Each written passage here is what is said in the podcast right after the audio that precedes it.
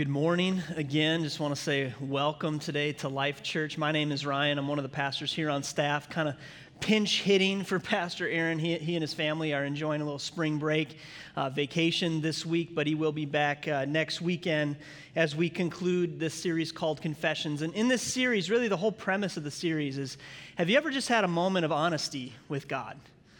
And maybe it's a question that you ask, maybe it's an emotion that you, that you share of just being real and authentic with God. Uh, last weekend, Easter weekend, it was a phenomenal weekend here at Life Church, but Pastor Aaron preached a message where we looked at one of the uh, confessions that Jesus himself made while hanging on the cross. He said, My God, my God, why have you forsaken me?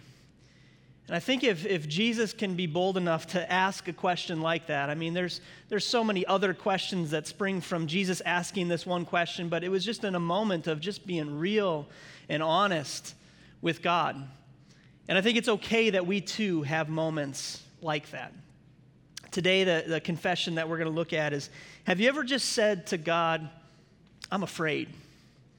I'm afraid of maybe what, what's going to happen next, maybe the future. I'm afraid of, if you're a parent here, what might happen to my kids. I mean, that's a constant thing that you're always like, okay, is everybody okay? I mean, even just playing outside with your kids, you're looking, at least the ages that mine are, you're looking around making sure, is everybody okay? you know, maybe it's, I'm afraid I'm not going to have enough. Maybe it's enough resources. Uh, whatever, I mean, you could, we could go down, you could fill in the blank with what it is in your life. Maybe there's something specific right now in, in this season of life that you're just a little, if you're just to be honest with God, you're a little afraid. And I think it's okay that we are honest with God when it comes to our fears. Uh, in fact, the, the, the, Bible says that we're to cast our cares upon Him because He cares for us. I, I, to me, that's God saying, bring it on. It, it, it's okay. We can, we, you can tell me about what it is that you're afraid of. And today I want to encourage you with just one thought. We're going to walk through a, a Bible story today and, and hopefully encourage you. But my, my, my prayer is that you would realize that you don't have to be afraid even when there's reason to be afraid. Not you don't have to be afraid and, and just, you know, there's nothing to be afraid of. No, there, there are things to be afraid of, but you don't have to be afraid even though there are things to be afraid of. Would you pray with me this morning? Lord God, we just in, invite your presence right now to speak to our hearts. And God, I just pray that as there's all sorts of different situations represented in this room, all sorts of fears represented in this room, God, I pray that you would encourage our hearts today. That even though there are things to be afraid of, that we don't have to be afraid. It's in your name we pray. Amen. Anybody here have a dog? Raise your hand if you have a dog, okay? Anybody wish they didn't have a dog? No, you don't have to raise your hand.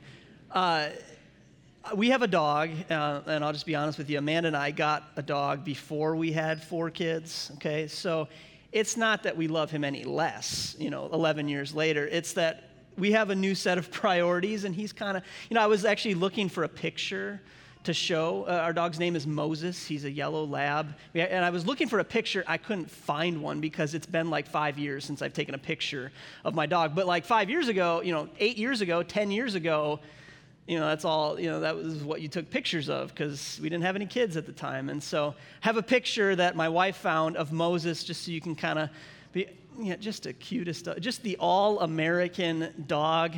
Um, if you look close, he's, he's soaking wet. That's right after he jumped in the little pond swamp thing behind our house. So that's always lovely when he does that. Not allowed to come in the house for a while after that. But uh, good dog, good family dog. Uh, yes, we love him. We don't regret getting him, anything like that. Uh, but, you know, there's times where he, he, he tends to get a little skittish around certain things. Um, dogs are very easily trained because they, they just remember things. And so our, I, I don't know if our dog is any special here, but he, he tends to remember everything and he'll react differently based on you know what happened previously. And so there was an example of this a, a few years ago. He, um, I don't know, it must have been seven, eight years ago, and he uh, you know, very much still a puppy. He, I, I, he still acts like a puppy, to be honest with you, 11 years later. But he, he was very much a puppy, very ton of energy. And he liked, he had this habit, this terrible habit, that he would, after, you know, we would do the dishes, which means we'd put the dishes in the dishwasher and move the dishes to the dish, dishwasher. And in that process, he would like to come up to the dishwasher and start licking the plates off, which is just hideous, you know. And, and so every time, Moses, get out of there. That's not a hitting motion, that's a shooing motion, just to, just to clar- clarify.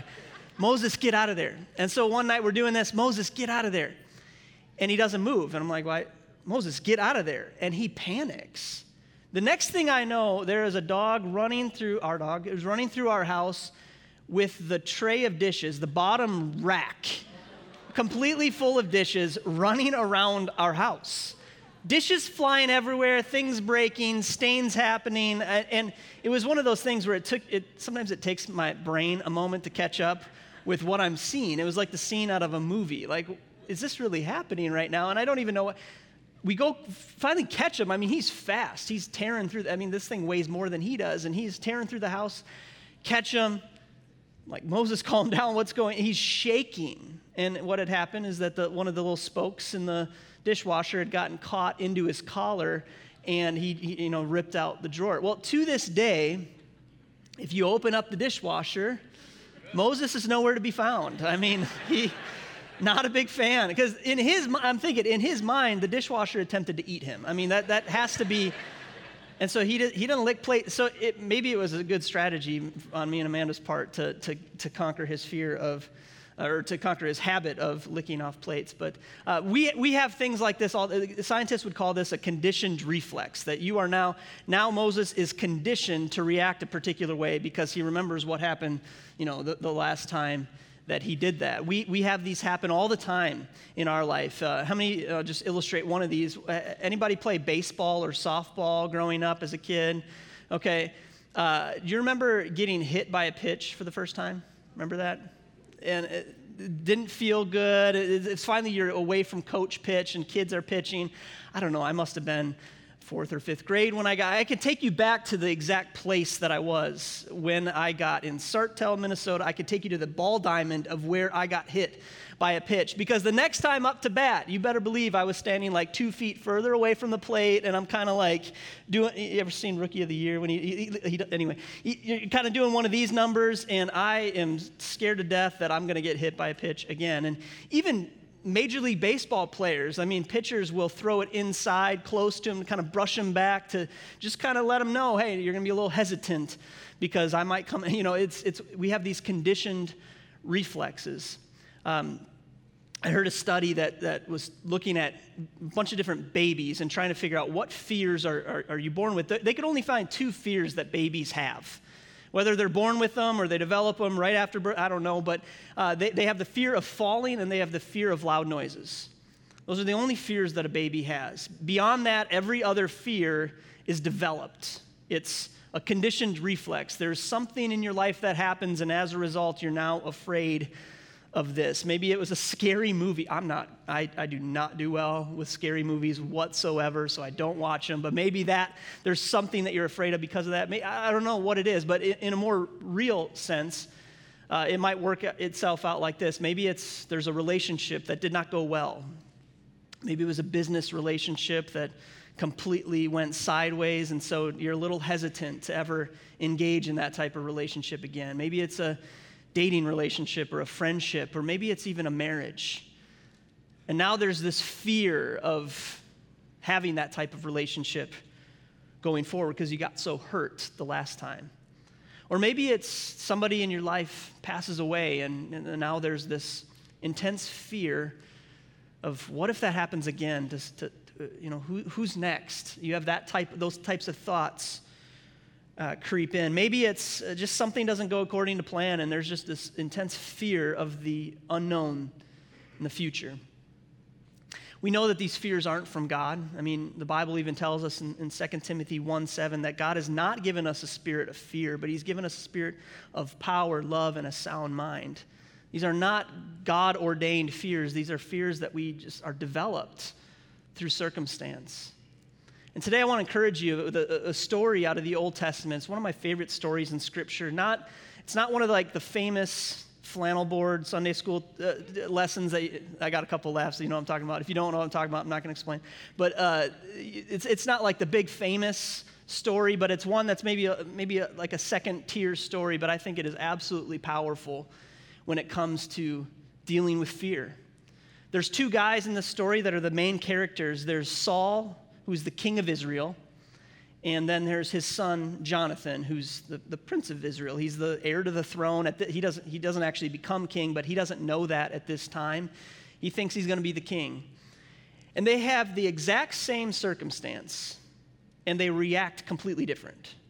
One reacts in fear, and one reacts in faith. I mean, it's just polar opposite reaction. If you have your Bibles, you can open them to 1 Samuel chapter 14. And just to kind of set it up a little bit, there's a, there's a war going on between the Israelites and the Philistines. It's one that's been going on for quite some time. There's all these little battles that happen. And they're coming off of the Israelites just having a great defeat over the, over the Philistines, and, and they're kind of riding high and feeling good. And, and, uh, but then the Philistines kind of catch the Israelites off guard. And the Bible says that the Philistines beefed up their army. They, they had, in, in this one little area, they had 30,000 chariots and 6,000 men. And the Israelites were in that same area, Saul and Jonathan, two of 600 men. They had 600 men, and they had two swords between the 600 of them. The Bible says that they were actually, because they had just got done with this other battle, they were getting their swords sharpened. They were kind of completely caught off guard. So they learned that the Philistines are here with 30,000 chariots, 6,000 men, and they're like, okay, the best thing to do right now is to hide. And so the Bible says that they hid in trees, they hid in, in caves, they hid in tombs. A little gross, but man, that, they were just doing anything they could to get away from the Philistines. And that's where we pick up the story in 1 Samuel chapter 14. Again, two men, completely different responses to the same situation says this One day, Jonathan, son of Saul, said to the young man bearing his armor, Come, let's go over to the Philistine outpost on the other side. There was like a canyon that separated the two sides. Let's, let's go over there. But he did not tell his father. Saul was staying on the outskirts of Gibeah under a pomegranate tree in Migron. With him were about 600 men. No one was aware that Jonathan had left. We'll get to Jonathan's response and kind of what he ends up doing in a minute, but I, first I want to focus on Saul's response. Saul's response is one that he is, is completely fearful. This is a great warrior. This is a man who, if anybody's not going to be afraid, you would think it would be Saul, and yet he finds himself hiding under a pomegranate tree, just hoping that nothing bad takes place. Saul responds in fear. I think this, the way so many of us re- would respond to that situation, he responds in fear.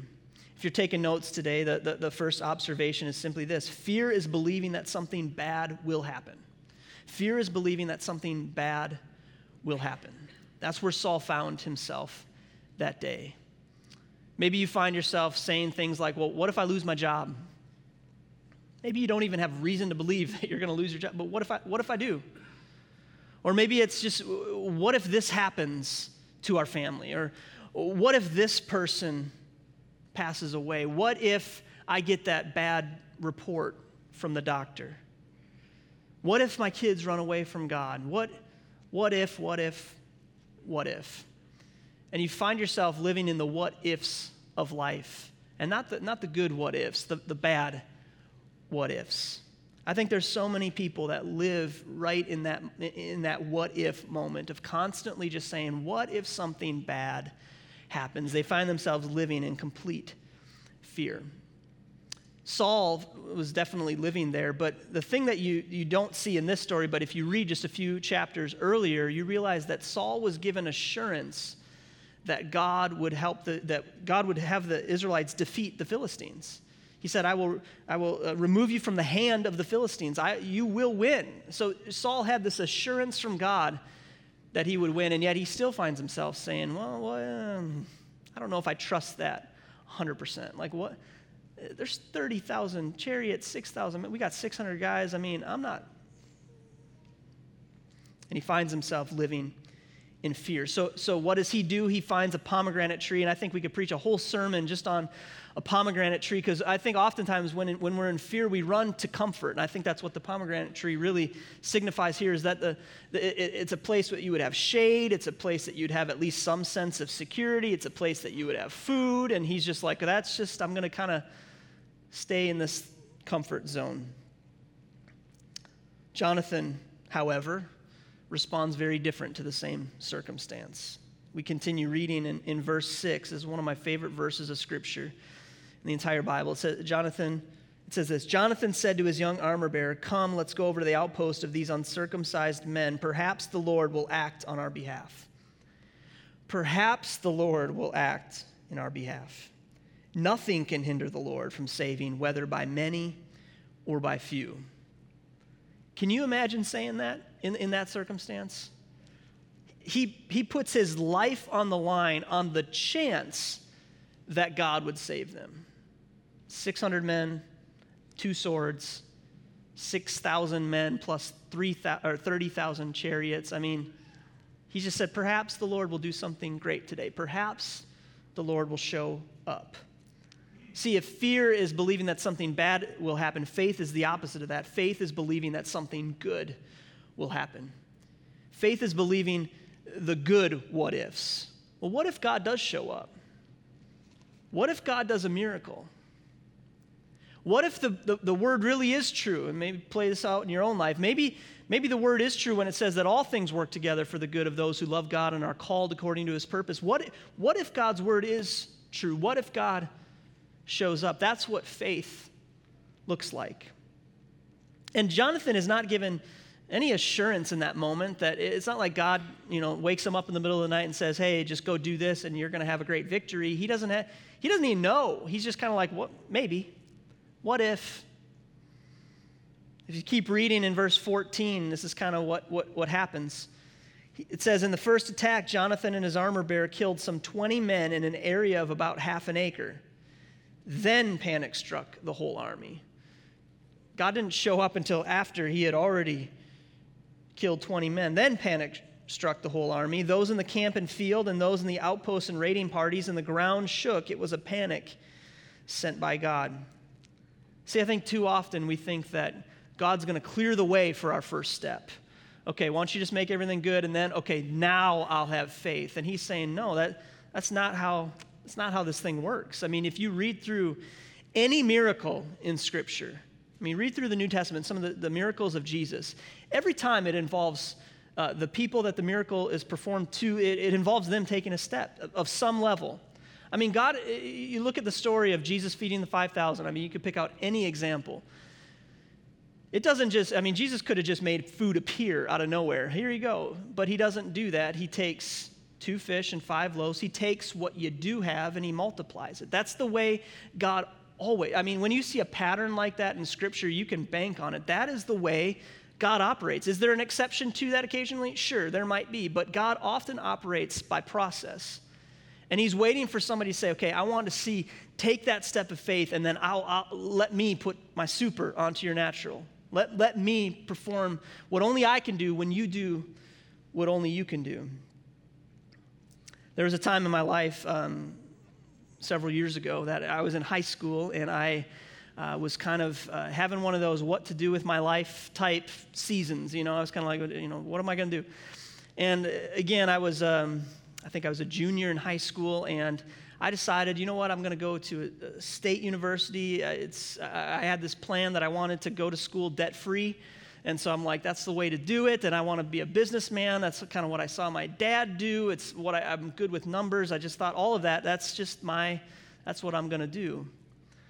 And then one day, God messed all of that up and, and just more clearly than maybe any other time in my life, He just said, No, you're supposed to go into ministry and you're going to go to a college that's twice as expensive and uh, become a pastor.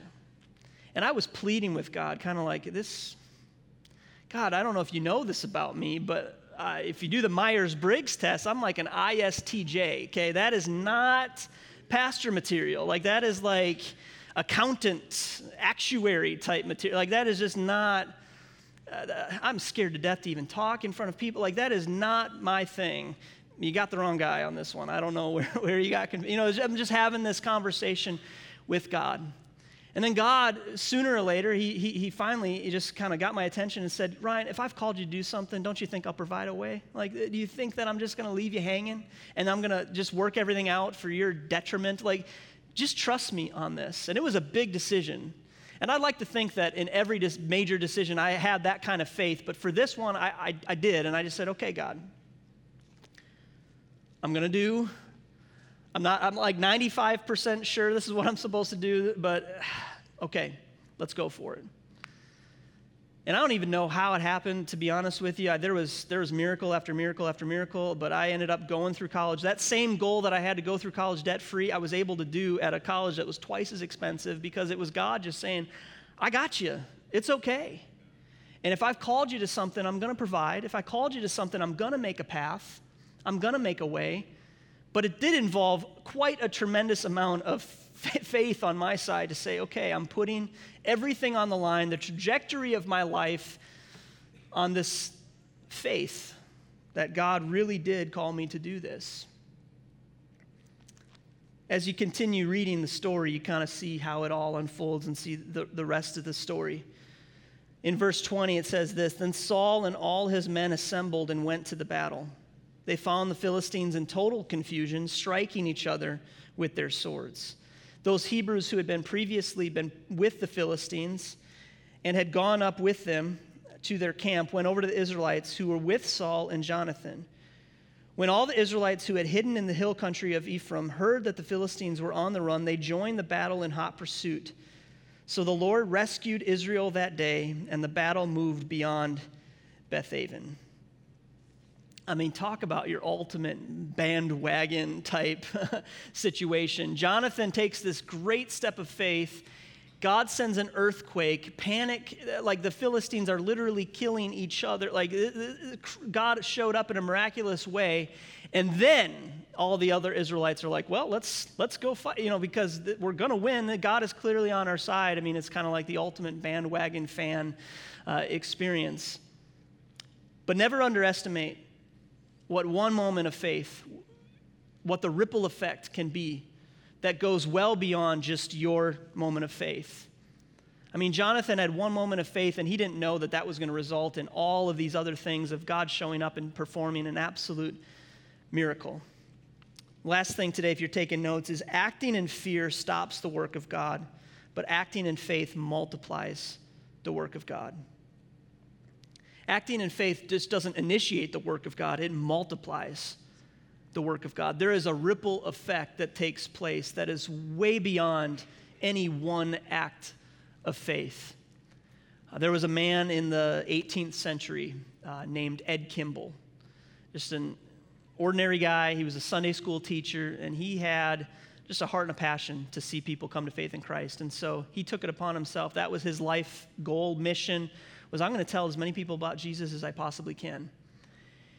And there was a, a guy in his Sunday school class that he really felt like, man, I, I really got to do everything I can to see this person come to faith in Christ. And so this, this guy was a shoe clerk. And so one day, Ed Kimball shows up at this guy's uh, shoe store and just says, please, can I, I just, I, I want to see you come. I mean, he's pleading with the guy.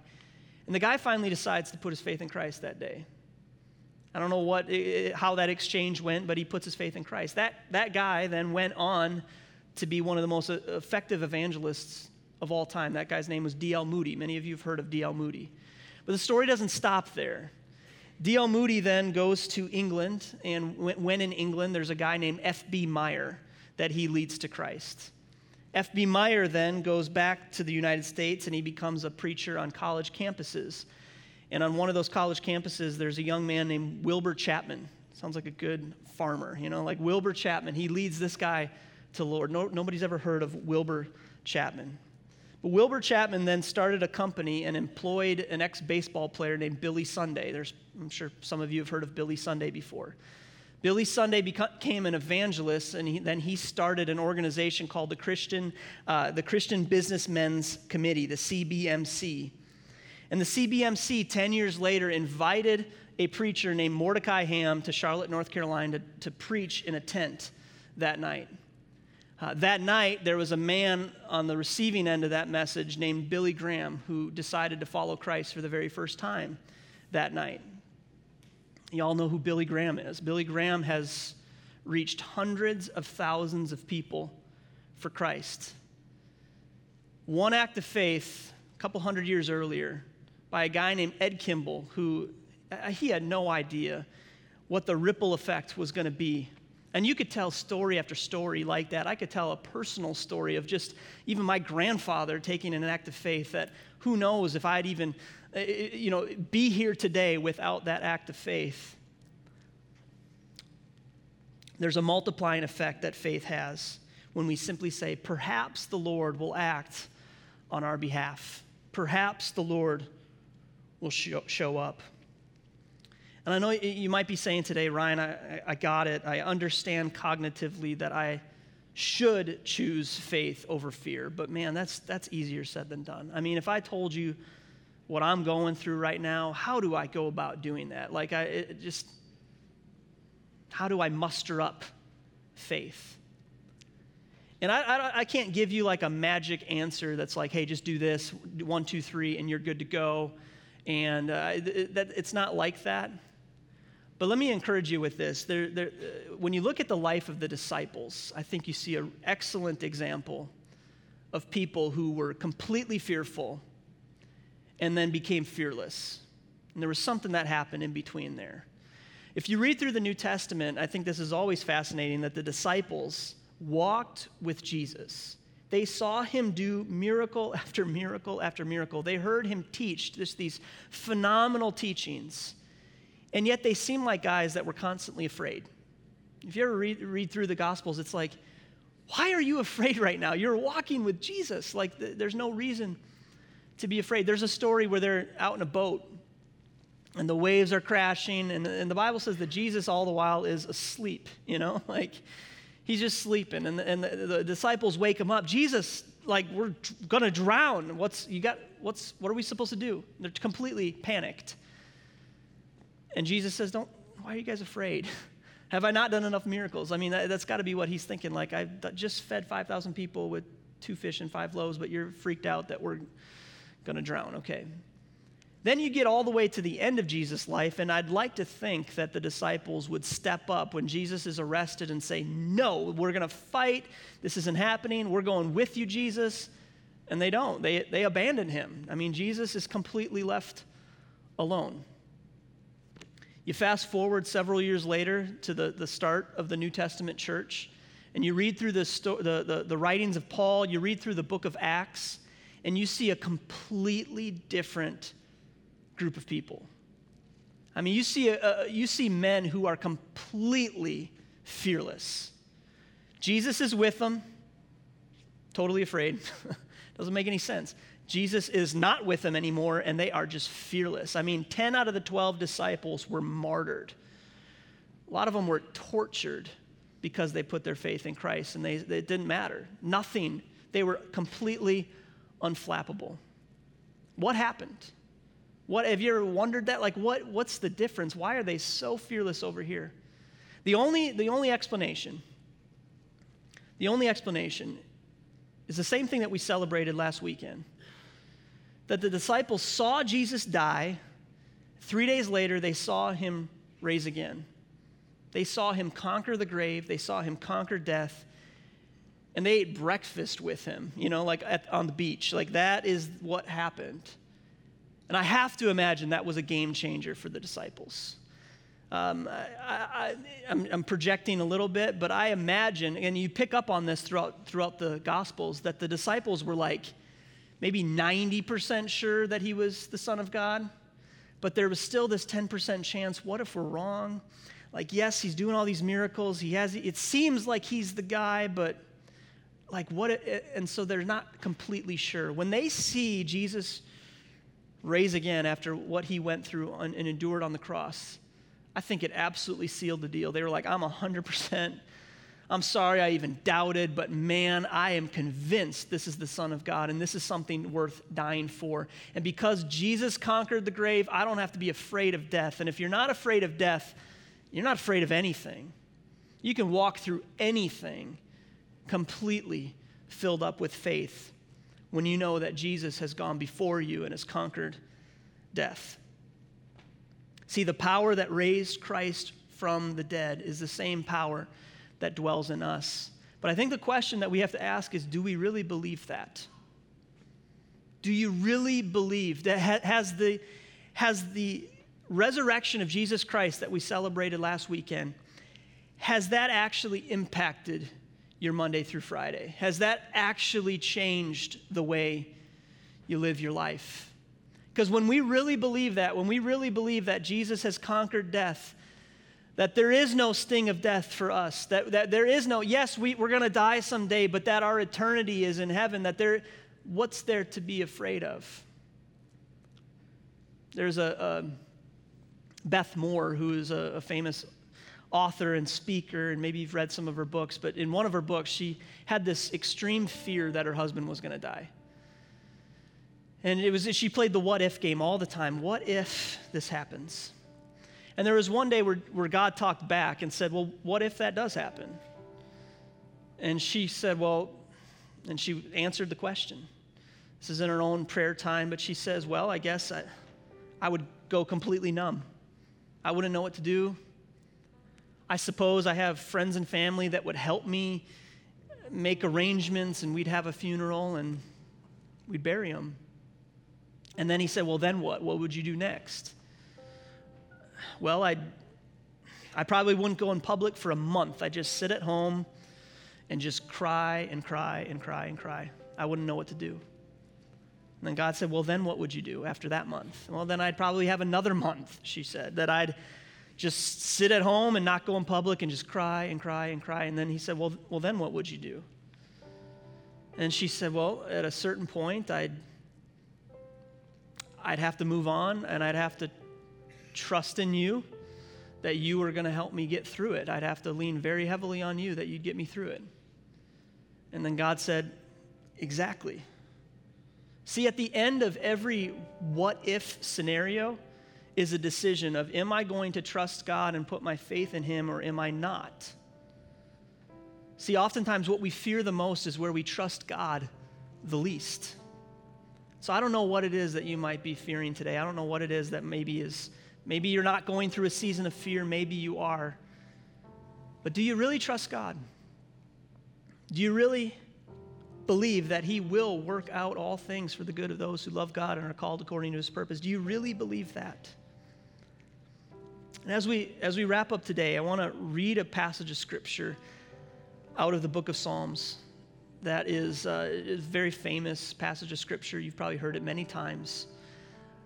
But if, if today and I'm not going to ask you to raise your hand or stand up or respond any way like that, but if today maybe you're facing a fear, that even as I talk, it's like your heart's beating, you know exactly, like this is, I know exactly what I'm dealing with right now.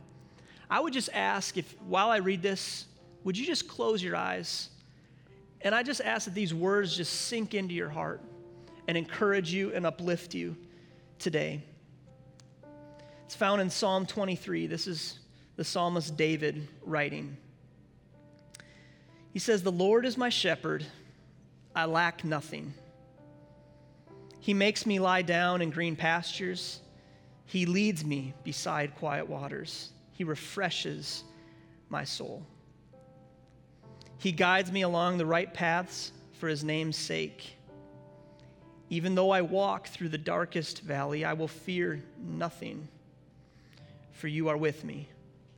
Your rod and your staff, they comfort me.